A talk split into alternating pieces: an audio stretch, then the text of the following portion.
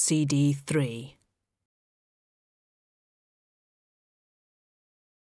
Polly paused outside the door to pull her socks up, retucked the end of one under her belt as an anchor, and hurried down to the inn's kitchens. A look told her all she wanted to know. Food hygiene here consisted of making a half hearted effort not to gob in the stew.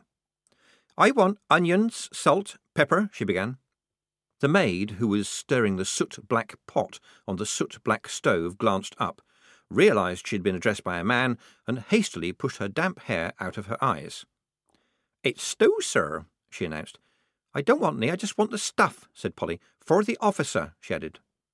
The kitchen maid pointed a soot blackened thumb to a nearby door and gave Polly what she probably thought was a saucy grin.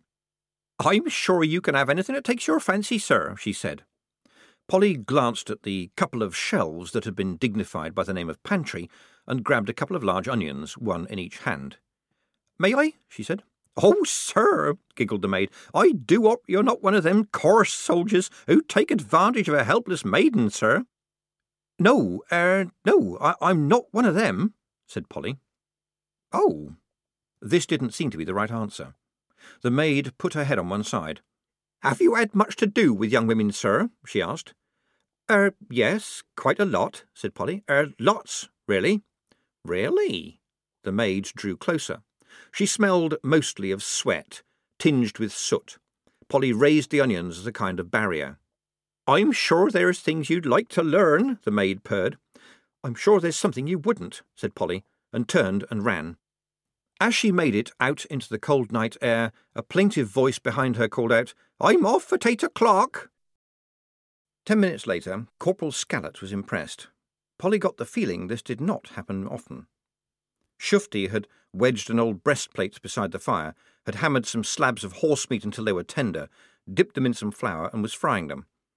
The sliced onions sizzled next to them. I always just boil 'em, said Scallot, watching him with interest. You just lose all the flavour if you do that, said Shufti. Hey, lad, the stuff I've ate, you wouldn't want to taste it. Saute things first, especially the onions, Shufti went on. Improves the flavour. Anyway, when you boil, you ought to boil slow. That's what me mam always says. Roast fast, boil slow, okay. This isn't bad meat for horse. Shame to boil it anyway. Amazing, said Scallot. We could have done with you in Ibblestarn. The Sarge was a good man, but a bit, you know, tough in the leg. A marinade would probably have helped, said Shufti absently, flipping a slice of meat with a broken sword. He turned to Polly. Was there any more stuff in the larder, Oz? I can make up some stock for tomorrow if we can. I'm not going in that kitchen again, said Polly. Ah, that'll be Roundheel's Molly, said Corporal Scallot, looking up and grinning. She sent many a lad on his way rejoicing. He dipped a ladle in the boiling scubbo pot next to the pan. Disintegrated grey meat seethed in a few inches of water. That'll do for the Rupert, he said, and picked up a stained bowl. Well, he did say he wanted to eat what the men eat, said Polly. Oh, that kind of officer, said Scallot uncharitably. Yeah, some young ones try that stuff if they've been reading the wrong books. Some of 'em tries to be friends, the bastards. He spat expertly between the two pans. Wait till he tries what the men eat. But if we're having steak and onions. No thanks to the likes of him, said the corporal, ladling the slurry into the bowl. There's Zlobenian troops get one pound of beef and a pound of flour a day minimum, plus fat pork or butter and half a pound of peas. A pint of molasses sometimes, too. We get stale horse bread and what we scrounge. He'll have scubbo and like it. No fresh vegetables, no fruit, said Shufti. That's a very binding diet, Corp. Yeah, well, once battle commences, I reckon you'll find constipation's the last thing in your mind, said Scallot.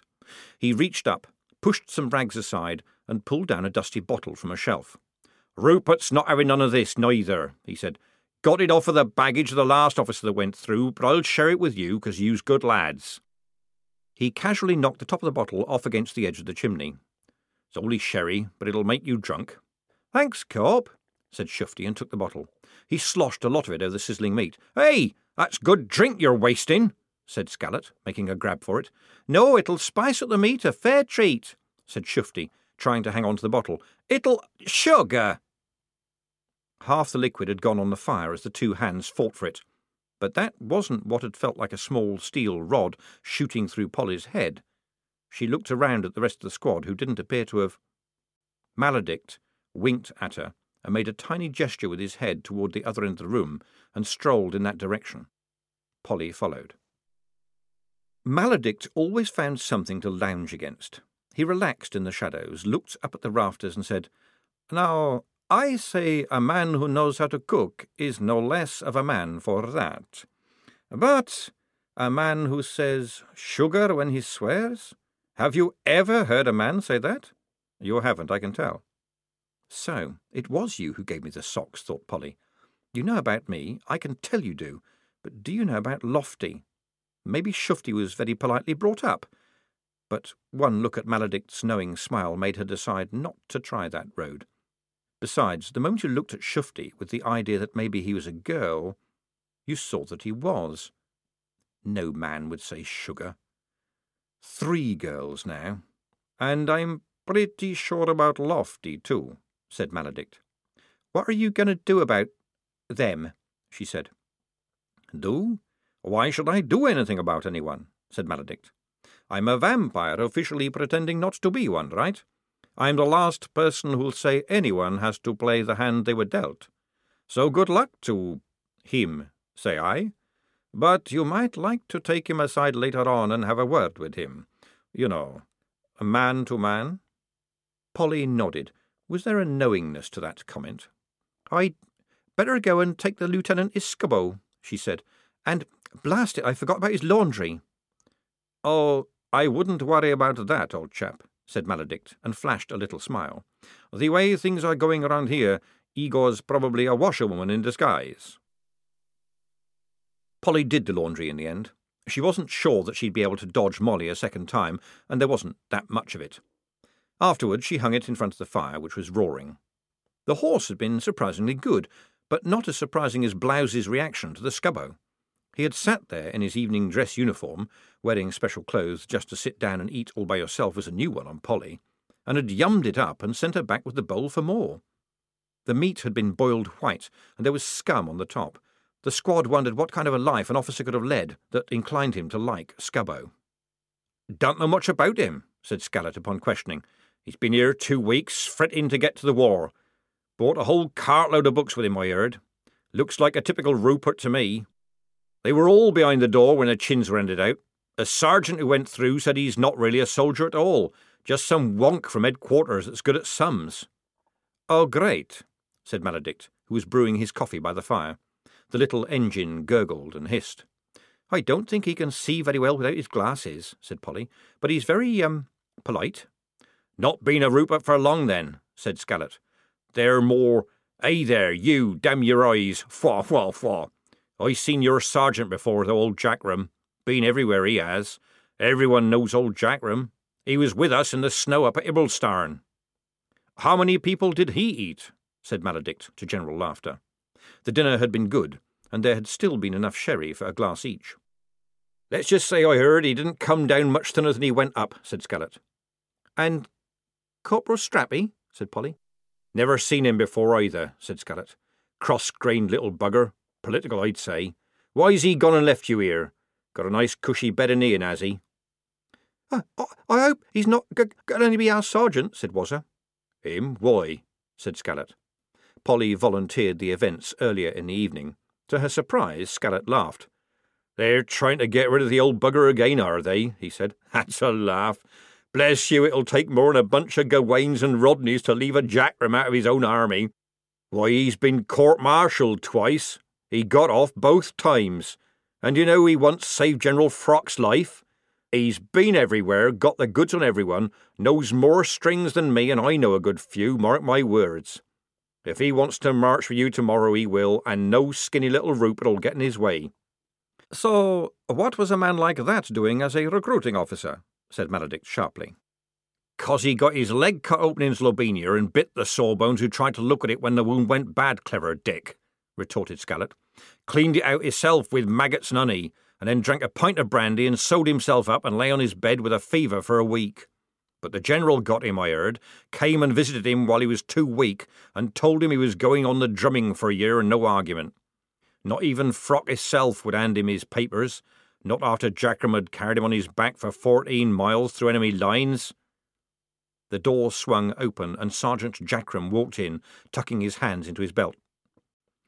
Don't bother to salute, lads, he said as they turned guiltily. Evening three parts. Nice to see nearly all of you again, you artful old god dodger. Where's Corporal Strappi? Haven't seen him all evening, Sarge, said Maledict. Didn't he come in here with you? No, Sarge, we thought he was with you. Not a muscle moved on Jackrum's face. I see, he said. Well, you heard the lieutenant. The boat leaves at midnight. We shall be well down the Kneck by Wednesday's dawn. Get a few hours' sleep if you can. Tomorrow's going to be a long day if you're lucky. And with that, he turned and went out again. Wind howled outside and was cut off when the door shut. We'll be well down the Kneck, Polly noted. Well done, three parts. Missing a corporal, said Scarlett. Now there's a thing. Usually it's a recruit that goes AWOL. Well, you heard the sergeant, boys. Time to wash up and turn in. There was a washroom and latrine in a rough and ready fashion. Polly found a moment when she and Shufti were in it alone. She'd racked her brains about how best to raise the subject, but as it turned out, just a look was all it took. It was when I volunteered to do the supper, wasn't it? Shufti mumbled, staring into the stone sink which had moths growing in it. That was a clue, yes, said Polly. A lot of men cook, you know, said Shufti hotly. Yes, but not soldiers, and, and not enthusiastically, said Polly. They don't do marinades. Have you told anybody? mumbled Shufti, red in the face. No, said Polly, which was, after all, strictly true. Look, you were good. You had me fooled right up until sugar. Yes, yes, I know, Shufti whispered. I can do the the belching and the walking stupidly and even the nose picking, but I wasn't brought up to swear like you men. Us men, thought Polly. Oh boy.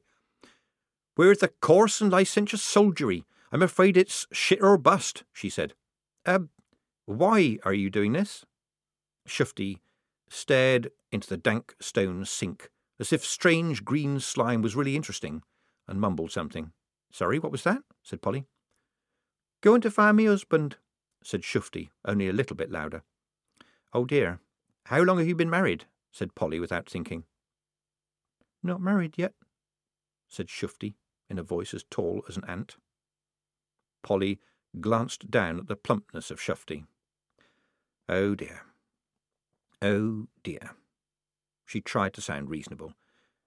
Don't you think that you should don't you tell me to go home, said Shufti, rounding on her. There's nothing for me back home except disgrace.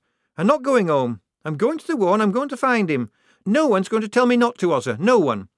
This has happened before, anyway, and it ended right. There's a song about it and everything. Oh, that, said Polly. Yes, I know. Folk singers should be shot. What I was going to say was that you might find this helps the disguise. She produced a soft cylinder of woolly socks from her pack and wordlessly handed it over. It was a dangerous thing to do, she knew, but now she was feeling a kind of responsibility to those whose sudden strange fancy hadn't been followed by a plan. On the way back to her palliasse, she caught sight of Wazzer hanging his little picture of the Duchess on a handy hook in the crumbling wall above his mattress. He looked around furtively, failed to spot Polly in the shadows of the doorway, and bobbed a very quick curtsy to the picture. A curtsy, not a bow. Polly frowned. Four. She was barely surprised now, and she had one pair of clean socks left. This was soon going to be a barefoot army. Polly could tell time by the fire.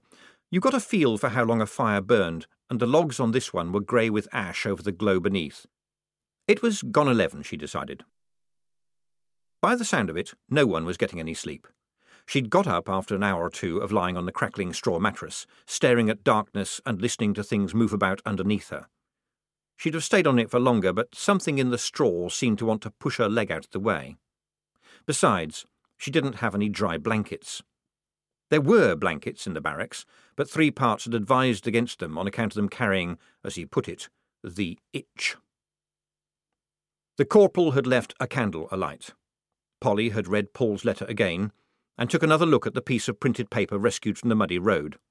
The words were fractured, and she wasn't sure about any of them, but she didn't like the sound of any of them.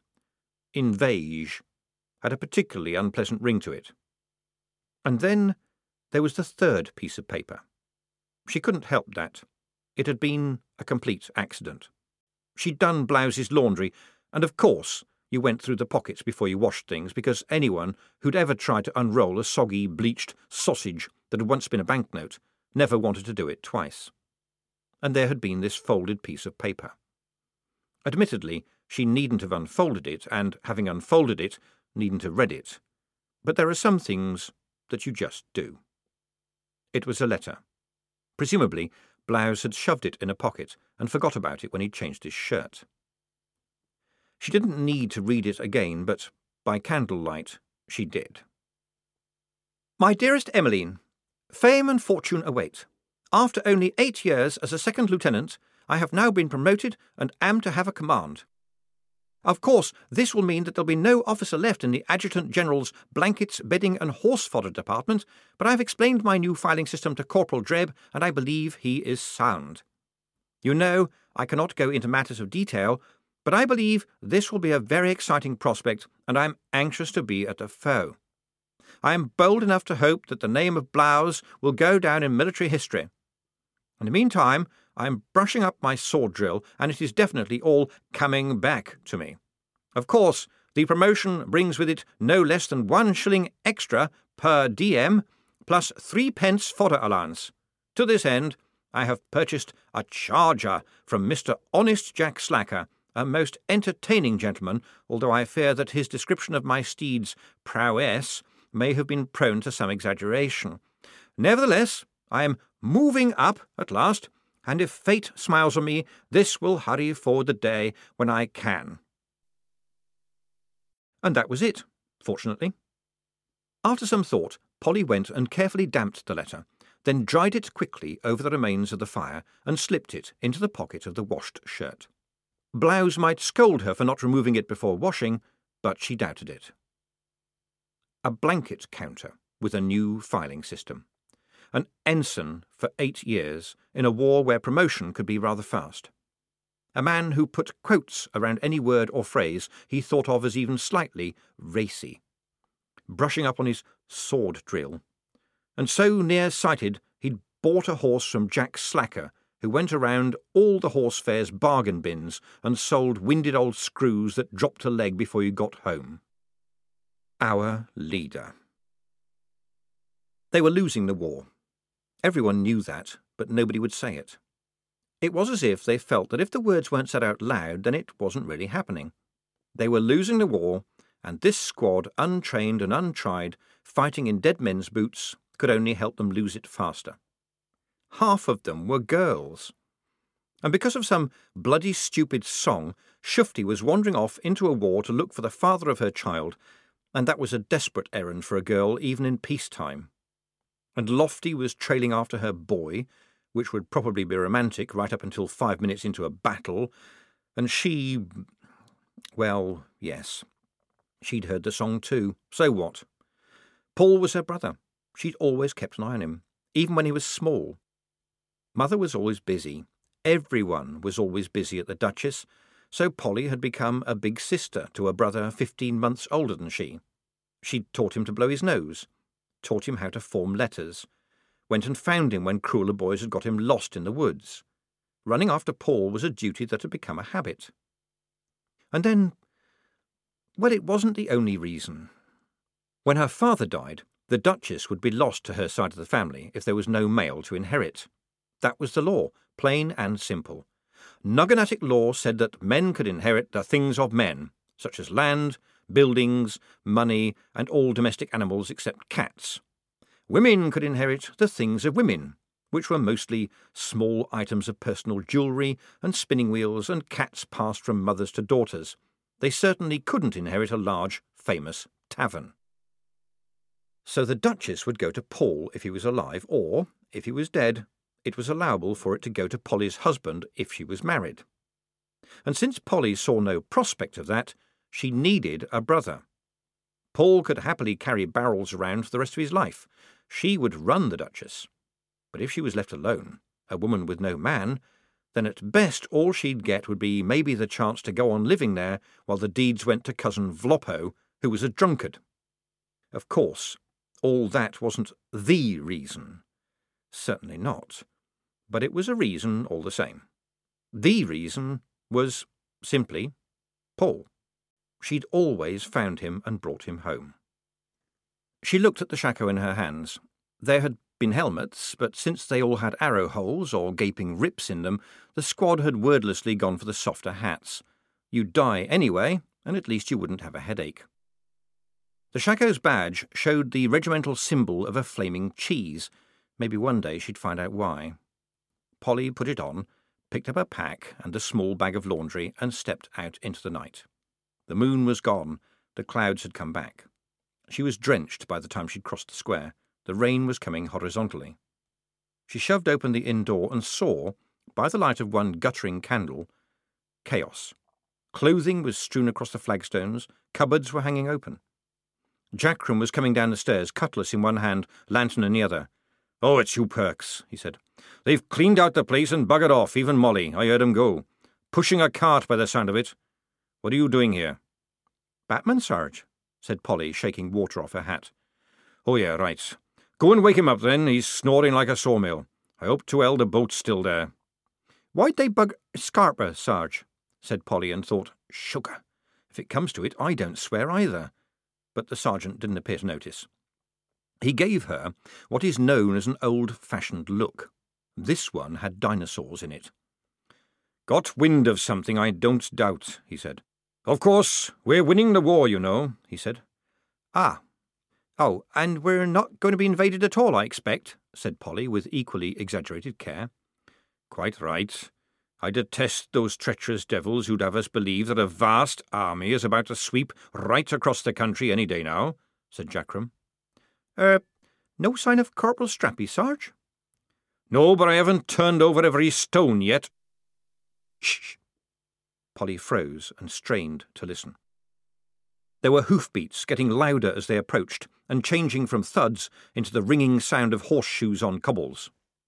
Cavalry patrol, Jackrum whispered, putting the lantern down on the bar. Six or seven horses. Ours?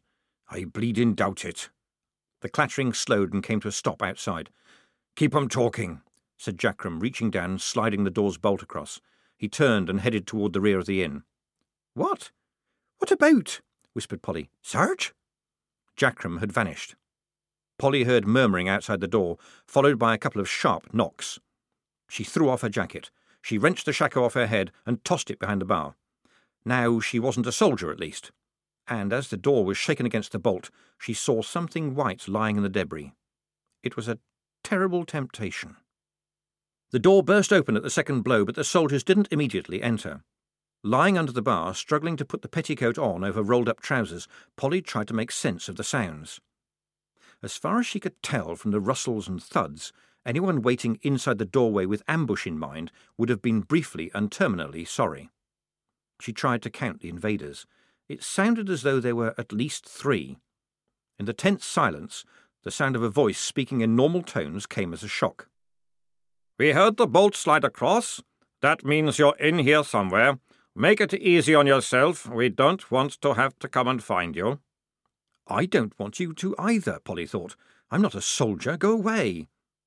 Then the next thought was, What do you mean you're not a soldier? You took the shilling and kissed the picture, didn't you? And suddenly an arm had reached over the bar and grabbed her. At least she didn't have to act. Oh, no, please, sir, don't hurt me. I just got frightened, please.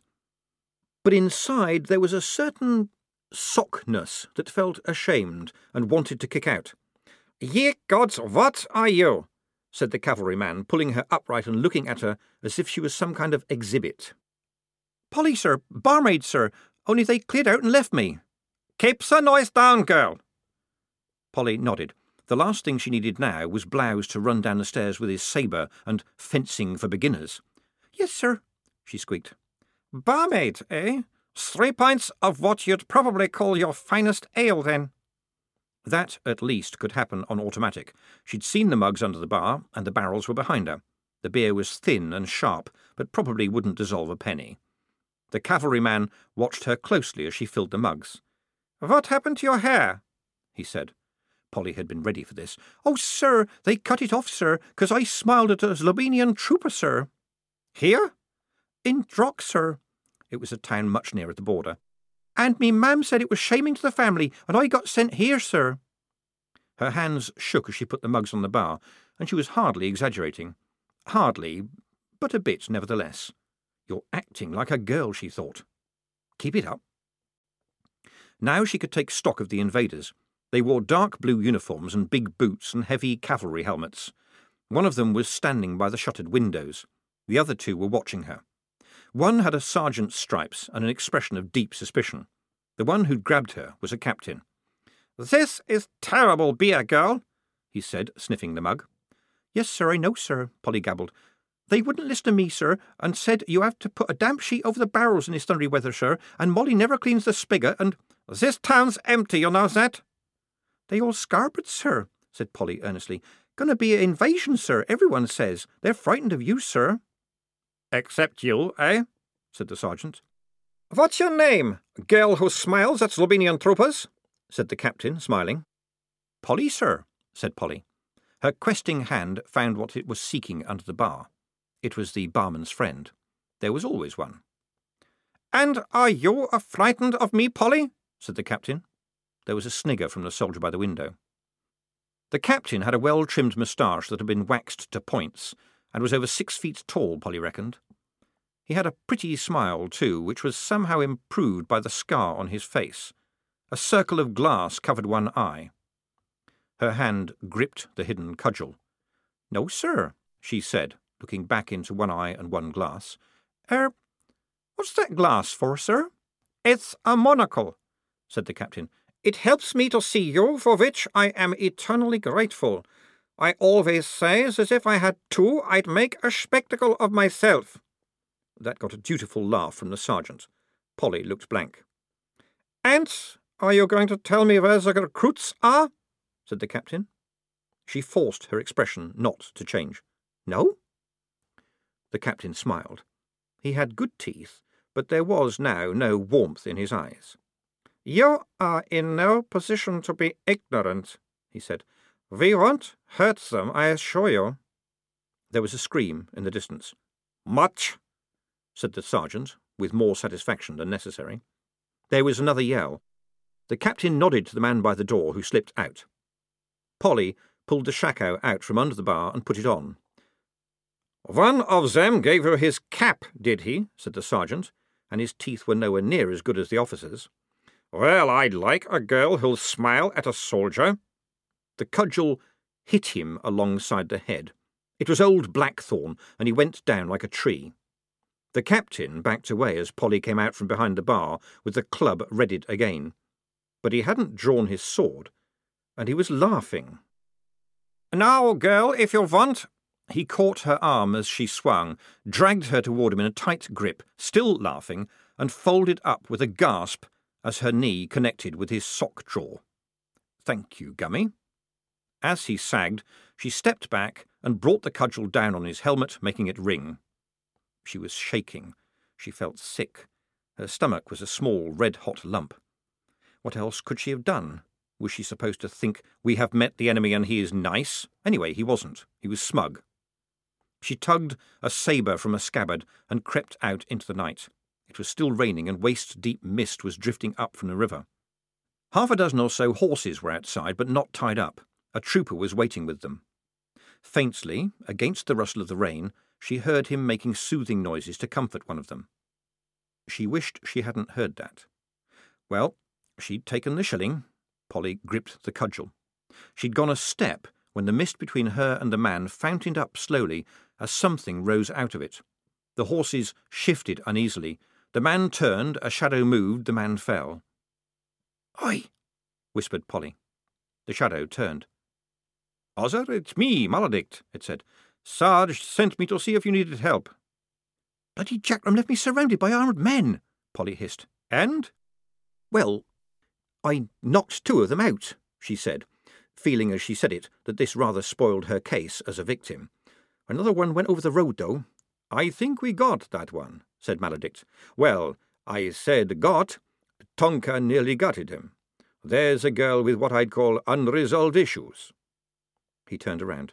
Let's see. Seven horses, seven men. Yep. Tonker? said Polly. Oh, yes. Hadn't you spotted her? She went mad when the man charged at Lofty. Now let's have a look at your gentleman, shall we? said Maledict, heading for the door. But Lofty and Tonker, Polly began, running to keep up. I mean, the way they act, they. I thought she was his girl. I thought Tonker. I mean, I know Lofty is a girl. Even in the dark, Maledict's teeth gleamed as he smiled. The world's certainly unfolding itself for you, eh, Ozzer? Every day something new. Cross-dressing now, I see. What?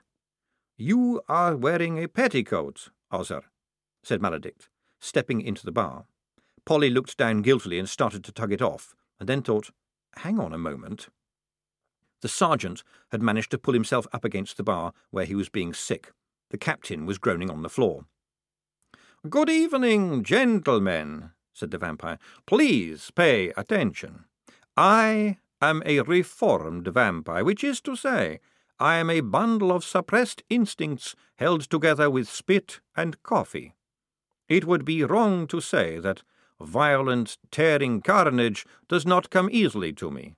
It's not tearing your throats out that doesn't come easily to me. Please don't make it any harder.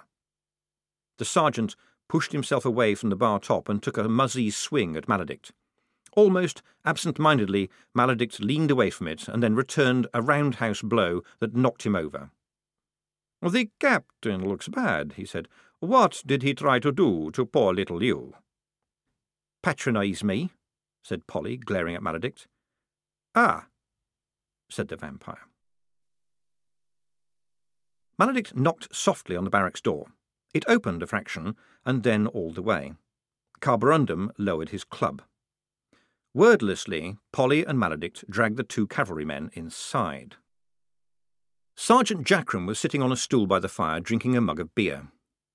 Well done, lads, he said. Put 'em with the others. He waved the mug vaguely toward the far wall, where four of the soldiers cowered under the gaze of Tonker. They had been manacled together. The last soldier was lying on a table, with Igor at work on him with a needle and thread. How's he coming along, Private? said Jackrum. He'll be fine, Sarge, said Igor. It looked worse than it was, really. Just as well, because until we get to the battlefield, I won't get any spares. Got a couple of legs for old three parts, said Jackrum. Now then, Sarge, none of that, said Scallot evenly. He was sitting on the other side of the fireplace, you just leave me their horses and saddles. Your lads could do with their sabres, I've no doubt. They were looking for us, Sarge, said Polly. We're just a bunch of untrained recruits, and they were looking for us. I could have been killed, Sarge. No, I know talent when I sees it, said Jackrum. Well done, lad.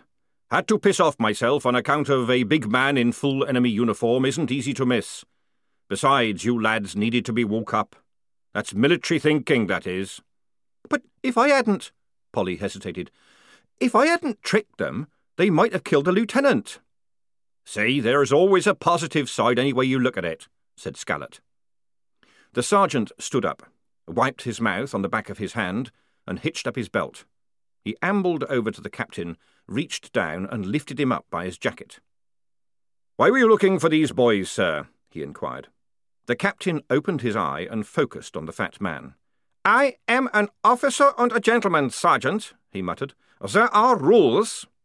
Not many gentlemen around here at this moment, sir, said the sergeant. Damned right, whispered Maledict. Polly, feeling drunk with relief and released tension, had to put her hand over her mouth to stop giggling. Oh, yeah, the rules. Prisoners of war and that, Jackrum went on. That means you even have to eat the same things as us, you poor devils. So you're not going to talk to me? I am. Captain Horentz of the 1st Heavy Dragoons. I'll say nothing more. And something about the way he said it elbowed Polly in the brain.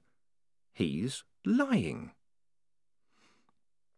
Jackrum stared at him blankly for a moment and then said, Well, now, it looks like what we have here is an embuggerance which, my lads of the cheesemongers, is defined as an obstruction in the way of progress. I propose to deal with it in this wise.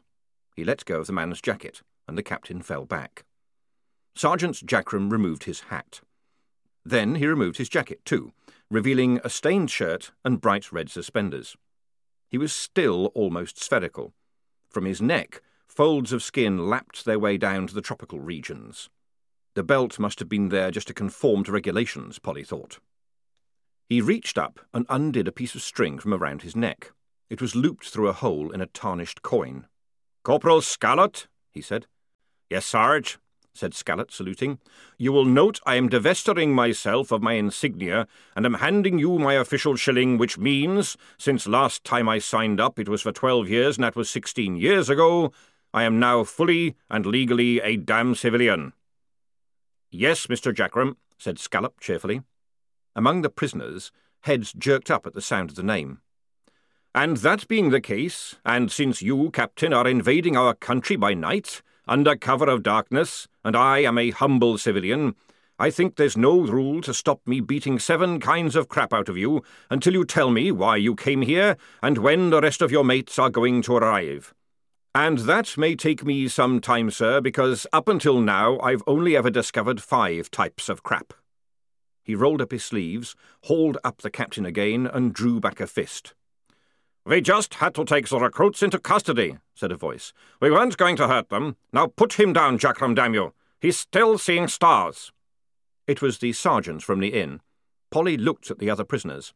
Even with Carborundum and Maledict watching them, and Tonker glaring at them, there was a definite sense that the first blow landed on the captain was going to start a riot. And Polly thought, they are very protective, aren't they? Jackrum must have picked it up too. Ah, now we are talking, he said, lowering the captain gently, but still holding his coat. Your men speak up for you well, Captain. That's because we're not slaves, you bloody beet-eater, growled one of the troopers. Slaves? All my lads joined up of their own free will, turnip head. Maybe they thought they did, said the sergeant. You just lied to 'em. Lied to them for years. They're all gonna die because of your stupid lies. Lies and your raddled, rotting, lying old whore of a duchess. Private Goom, as you were. That is an order. As you were, I said. Private Maledict, take that sword off of Private Goom. That is another order.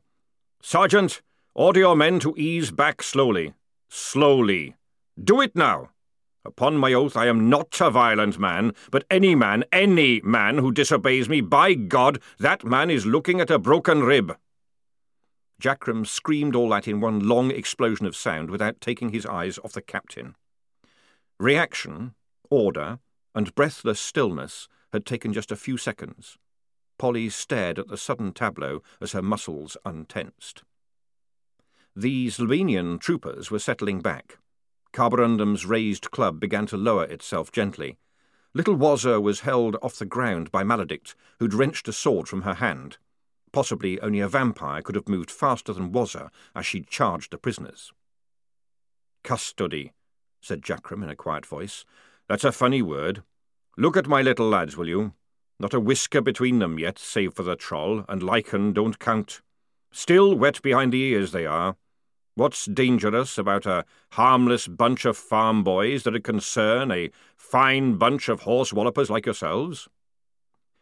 Can someone please come and put their finger on this knot?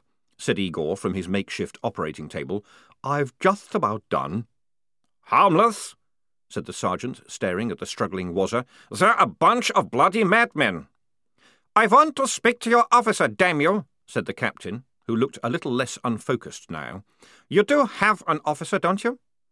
Yeah, we've got one somewhere, as I recall, said Jackrum. Perks, go and fetch the Rupert, will you? Best if you take that dress off first, too. You never know with Ruperts. He carefully lowered the captain onto a bench and straightened up. Carborundum, Maledict, chop something off any prisoner who moves and any man who tries to attack a prisoner, he said.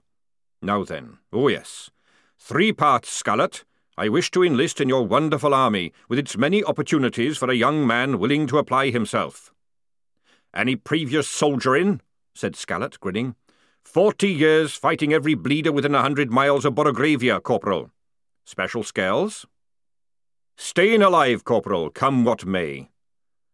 and allow me to present you with one shilling and immediate acceleration to the rank of sergeant, said Scallot, handing back the coat and the shilling. Want to osculate the dark doxy? Not at my time of life, said Jackrum, putting on his jacket again. There, he said. All smart, all neat, all legal. Go on, Perks, I gave you an order. Blouse was snoring. His candle had burned down. A book was open on his blanket. Polly gently pulled it out from under his fingers. The title, almost invisible on the stained cover, was Tacticus, The Campaigns. Sir? she whispered. Blouse opened his eyes, saw her, and then turned and frantically scrabbled by the bed. Here they are, sir, said Polly, handing him his spectacles. Ah, Perks, thank you, said the lieutenant, sitting up. Midnight, is it?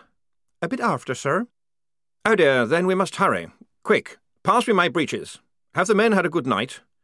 We were attacked by Zlobenian troops, sir. First, heavy dragoons. We took 'em prisoner, sir. No casualties, sir. Because they didn't expect us to fight. They wanted to take us alive.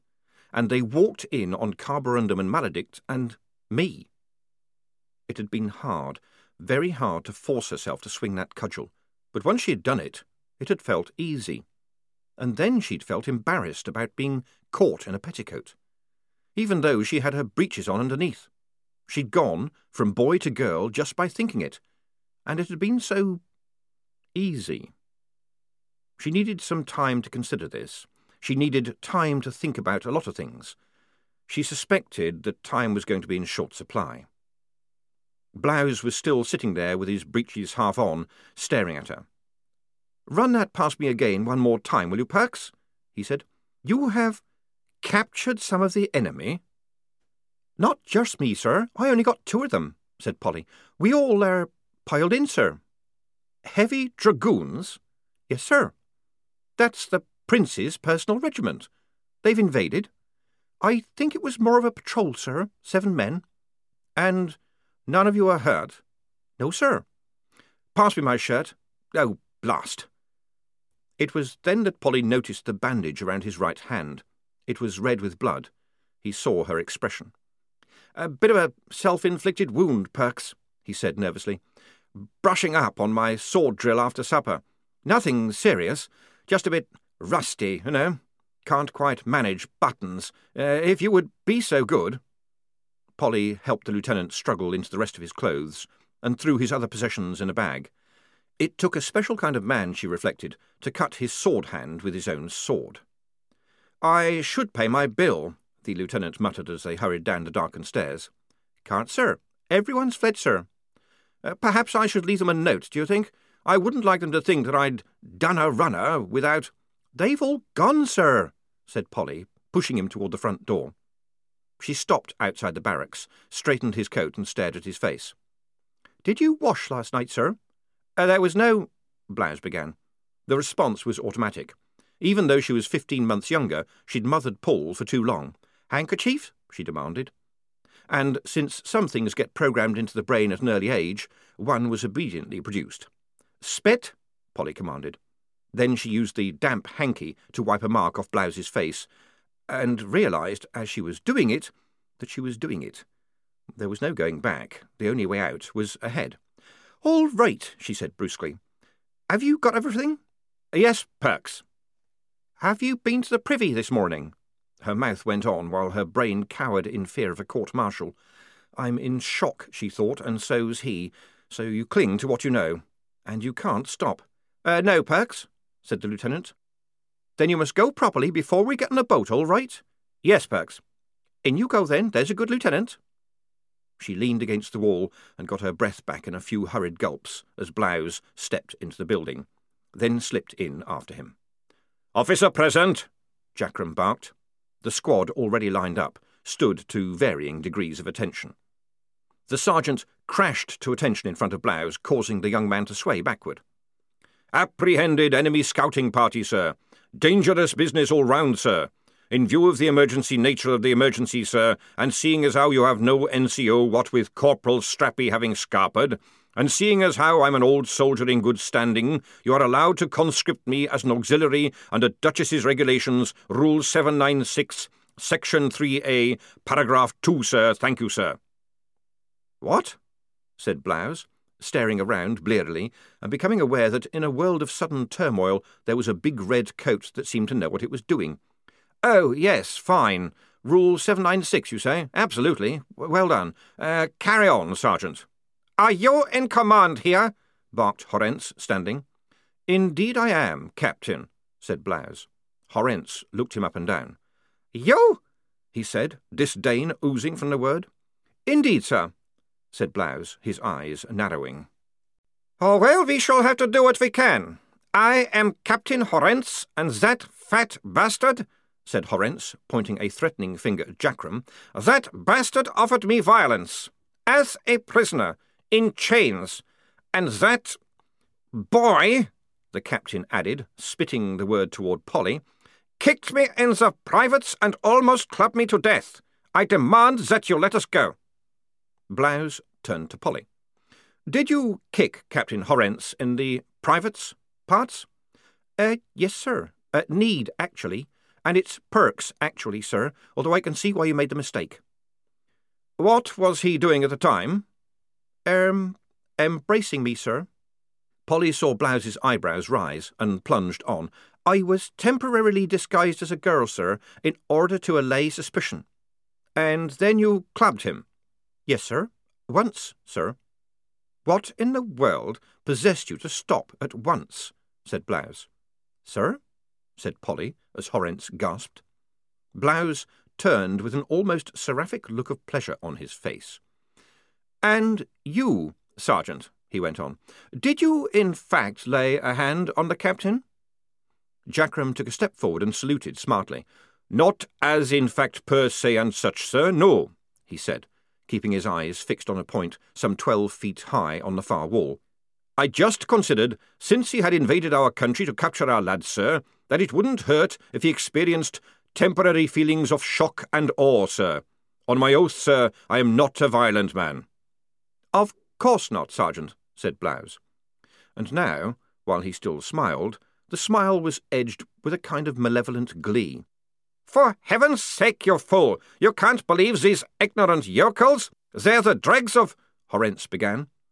I do believe them, indeed I do, said Blouse, shaking with nervous defiance. I would believe their testimony against yours, sir, if they told me the sky was green, and it would appear that, untrained as they are, they have bested some of Zlobenia's finest soldiers by wit and daring. I have every confidence that they have further surprises in store for us. Dropping your drawers would do it, whispered Maledict. Shut up, hissed Polly, and then had to cram a fist into her mouth again. I know you, Captain Horentz, said Blouse, and just for a moment the captain looked worried. I mean, I know your sort. I've had to put up with you all my life. Big, jovial bullies with your brains in your breeches. You dare to come riding into our country and think we're going to be frightened of you? You think you can appeal to me over the heads of my men? You demand, on the soil of my country? Captain, murmured the cavalry sergeant, as Horentz stared open-mouthed at the lieutenant. They'll be here soon. Ah, said Horentz uncertainly. Then he seemed with some effort to regain his composure. Reinforcements are coming he snapped. Free us now, you idiot, and I might just put this down to native stupidity. Otherwise, I shall see to it that things go very, very badly for you and your men. Seven cavalrymen were considered not enough to deal with farm boys, said Blouse. You're sweating, Captain. You are worried. And yet you have reinforcements coming. Permission to speak, sir, barked Jackrum, and went straight on to Cheesemongers, get bleeding armed again right now. Maledict, you give Private Goom his sword back and wish him luck. Carborundum, you grab a handful of them twelve-foot pikes. The rest of... There's these as well, Sarge, said Maledict. Lots of them. I got them off our friends' saddles. He held up what looked to Polly like a couple of large pistol crossbows, steely and sleek. Horsebows, said Jackrum, like a child opening a wonderful hogswatch present. That's what you get for leading a honest and sober life, my lads. Dreadful little engines they are. Let's have two each. I don't want unnecessary violence, Sergeant, said Blouse. Right you are, sir, said the sergeant. Carborundum, First man comes through that door running, I want him nailed to the pub wall. He caught the lieutenant's eye and added, But not too hard. And someone did knock at the door. Maledict levelled two bows at it. Carborundum lifted a couple of pikes in either hand.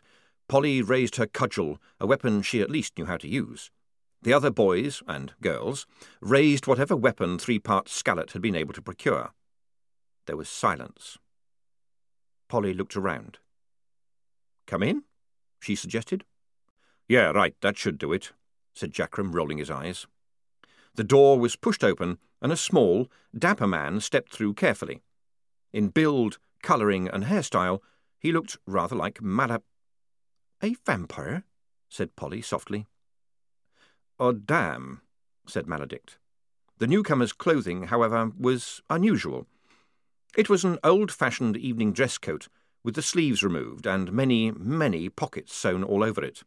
In front of him, slung around his neck, was a large black box. Against all common sense, he beamed at the sight of a dozen weapons poised to deliver perforated death. Wonderful, he said, lifting up the box and unfolding three legs to form a tripod for it. But could the troll move a little to his left, please? Huh? said Carborundum. The squad looked at one another. Yes, and if the sergeant would be so kind as to move into the centre more and raise those swords a little bit higher, the vampire went on.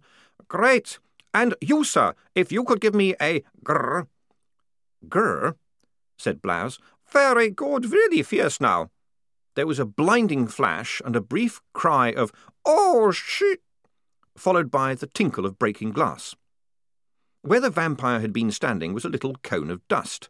Blinking, Polly watched it fountain up into a human shape that coalesced once more into the vampire. Oh, dear, I really thought the new filter would do it, he said. Oh, well, we live and learn. He gave them a bright smile and added, Now, which one of you is Captain Horentz, please? Half an hour had passed. Polly was still bewildered. The trouble was not that she didn't understand what was going on. The trouble was that before she could understand that, she had to understand a lot of other things. One of them was the concept of a newspaper. Blouse was looking proud and worried by turns, but nervous all the time. Polly watched him carefully, not least because he was talking to the man who had come in with the iconographer. He wore a big leather coat and jodhpurs, and spent most of his time writing things down in a notebook, with occasional puzzled glances at the squad. Finally, Maledict, who had good hearing, sauntered over to the recruits from his lounging spot by the wall. OK, he said, lowering his voice. It's all a bit complicated, but do any of you know about newspapers? Yes, my second cousin Igor in Ankh-Morpork told me about them, said Igor. They're like a kind of government announcement. Um, sort of. Except they are not written by the government. They are written by ordinary people who write things down, said Maledict. Like a diary? said Tonker. Um, no. Maledict tried to explain. The squad tried to understand. It still made no sense. It sounded to Polly like some kind of Punch and Judy show. Anyway, why would you trust anything written down? She certainly didn't trust Mothers of Borogravia, and that was from the government. And if you couldn't trust the government, who could you trust? Very nearly everyone, come to think of it. Mr. de Worde works for a newspaper in Ankh-Morpork, said Maledict. He says we're losing. He says casualties are mounting and troops are deserting, and all the civilians are heading for the mountains. Uh, what, what, why should we believe him? Wazzer demanded. Well, we've seen a lot of casualties and refugees, and Corporal Strappi hasn't been around since he heard he was going to the front, said Maledict. Sorry, but it's true. We've all seen it. Yeah, but he's just some man from a foreign country. Why, why would the Duchess lie to us? I mean, why would she send us out just to die? said Wazzer. She w- w- watches over us. Everyone says we're winning, said Tonker doubtfully, after that moment of embarrassment. Tears were running down Wazzer's face. No, they don't, said Polly. I don't think we are either. Does anyone think we are? said Maledict. Polly looked from face to face. But Saying so, it's like treachery against the Duchess, isn't it? Said Wazzer. It's spreading alarm and despondency, isn't it? Maybe we ought to be alarmed, said Maledict. Do you know how he came to be here? He travels around writing things down about the war for his paper of news. He met those cavalry just up the road, in our country. And they told him they'd just heard that the very last recruits from Borogravia were here, and they were nothing but uh, a wet little bunch of squeaking boys. They said they'd capture us for our own good, and he could get a picture of us for his paper. He could show everybody how dreadful things were, they said, because we were scraping the bottom of the barrel. Yeah, but we beat him, so that's foxed him, said Tonker, grinning nastily. Nothing for him to write down now, eh? Um, not really. He says that this is even better. Better? Whose side is he on? Bit of a puzzler, really. He comes from Ankh-Morpork, but he's not exactly on their side. Uh, Otto Chriek, who makes the pictures for him. The vampire? He crumbled to dust when the light flashed, said Polly, and then he came back. Well, I was standing behind Carborundum at the time, said Maledict, but I know the technique. He probably carries a thin glass vial of bl- blood. No, wait, I can say this. Blood. He sighed. There, no problem. A thin vial of what I said, which smashed on the ground and brought the dust back to life again. It's a great idea. Maledict gave them a wan smile. I think he really cares a lot about what he does, you know. Anyway, he told me Mr. de Worde just tries to find out the truth and then he writes it down and sells it to anyone who wants it. And people let him do that? said Polly. Apparently. Otto says he makes Commander Vimes livid with rage about once a week, but nothing ever happens. Vimes? The butcher? said Polly. He's a duke, Otto says, but not like ours. Otto says he's never seen him butcher anybody. Otto's a black ribboner like me, he wouldn't lie to a fellow ribboner. And he says that picture he took is going on the clacks from the nearest tower tonight. It will be in the paper of news tomorrow, and they print a copy here. How can you send a picture on the clacks? said Polly. I know people who've seen them. It's just a lot of boxes on a tower that go clack clack. Ah, Otto explained that to me too, said Maledict. It's very ingenious. How does it work then? Oh, I didn't understand what he said. It was all about numbers, but it certainly sounded very clever. Anyway, de Worde just told the Lou, the Rupert, that news about a bunch of boys beating up experienced soldiers would certainly make people sit up and take notice. The squad looked at one another sheepishly. It was a bit of a fluke, and anyway we had Carborundum, said Tonker. And I used trickery, said Polly. I mean, I couldn't do it twice. So what? said Maledict. We did it. This squad did it. Next time we'll do it differently. Yeah, said Tonker. And there was a shared moment of exhilaration in which they were capable of anything. It lasted all of a moment. But it won't work, said Shufti. We've just been lucky. You know it won't work, Maledict. You all know it won't work, right? Well, I'm not saying we could, you know, take on a regiment all at once, said Maledict. And the Lou Rupert might be a bit wet. But we could help make a difference. Old Jackrum knows what he's doing. Upon my oath, I am not a violent man. Whack! sniggered Tonker. And there were a few, yes, giggles. They were giggles, Polly knew, from the squad. No, you're not, said Shufti flatly. None of us are, right? Because we're girls. There was a dead silence. Well, not Carborundum and Ozzer, OK, Shufti went on, as if the silence was sucking unwilling words out of her. And I'm not sure about Maledict and Igor, but I know the rest of us are, right?